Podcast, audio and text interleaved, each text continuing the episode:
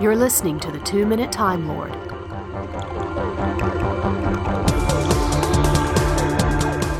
Hi, I'm Chip, and this is 2MTL episode 359 Failing to Review Kill the Moon. So, this episode of Doctor Who just about broke me. It defies the 2MTL format, and I'm not even going to try to bend it to my will. So, instead of an attempt of a cohesive, compact review, this is just a mix of fleeting impressions, a series of verbal tweets, if you will. Number one, it's okay to not have liked Kill the Moon. There are lots of reasons not to. It's okay to have liked Kill the Moon. There are lots of reasons too. I only get irritated when fans pass judgment not only on the episode, but on other viewers who see it differently.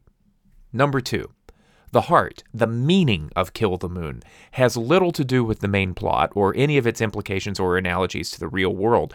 Why this episode exists and why it leaves such an impact among its fans and detractors alike is that closing scene when Clara takes the Doctor apart. Unlike previous series since 2005, and unlike the 10th and 11th Doctors, Series 8 and the 12th Doctor don't just avoid sentimentality, they are hostile to it. The point is, the Doctor heartlessly manipulates Clara, driven by his confidence that she will make the right decision, and Clara has finally had enough.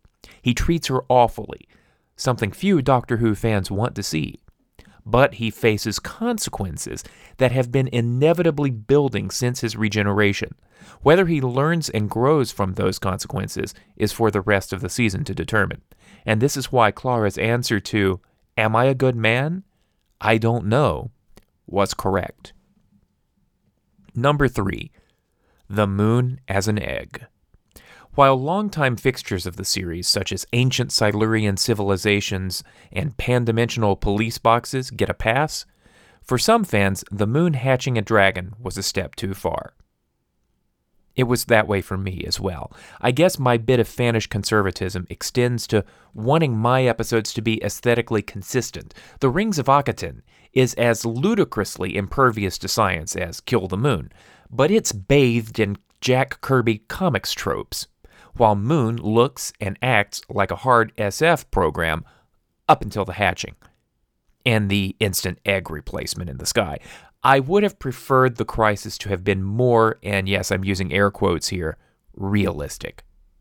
Number four, but that would have undermined the metaphor at the center of the plot that takes us to Clara and the doctors falling out. There is no way not to look at this episode other than as an allegory about childbirth and choice, unless you're clueless like me and see it pointed out by someone else. In less than an hour, with so much left ambiguous, I can't tell the intent of the author. I can't tell whether this is a pro or anti choice story, regardless of authorial intent. The fact that you can have such vivid arguments over the story is a mark of its success. The fact that some fans on both, air quotes, sides can so easily dismiss competing interpretations either says something about the quality of their discourse or of the narrative incompleteness of the episode. Number 5. The Doctor, in Series 8, is not a hero. Doctor Who recently trended toward heroic fiction, but this year is the first major departure from that state, where it returns to the early Hartnell or Colin Baker days. I prefer heroic fiction, and I don't think that a heroic lead is incompatible with good drama. But I'm fascinated by the struggle the Doctor is having against himself. At the moment, it looks like he's losing. But that's me, being a human.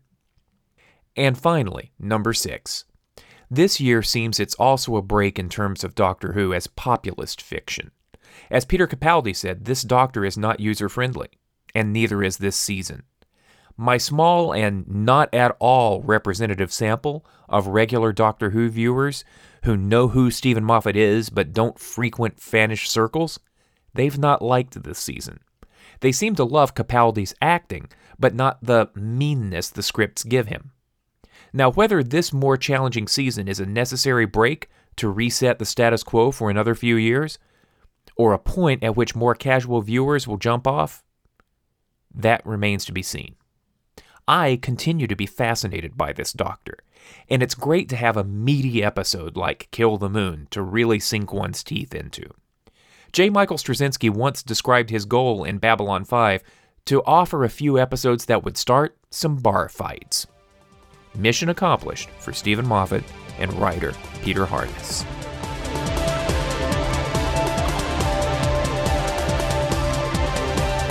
And that is not a review of Kill the Moon, and that is not a two minute episode of the Two Minute Time Lord podcast.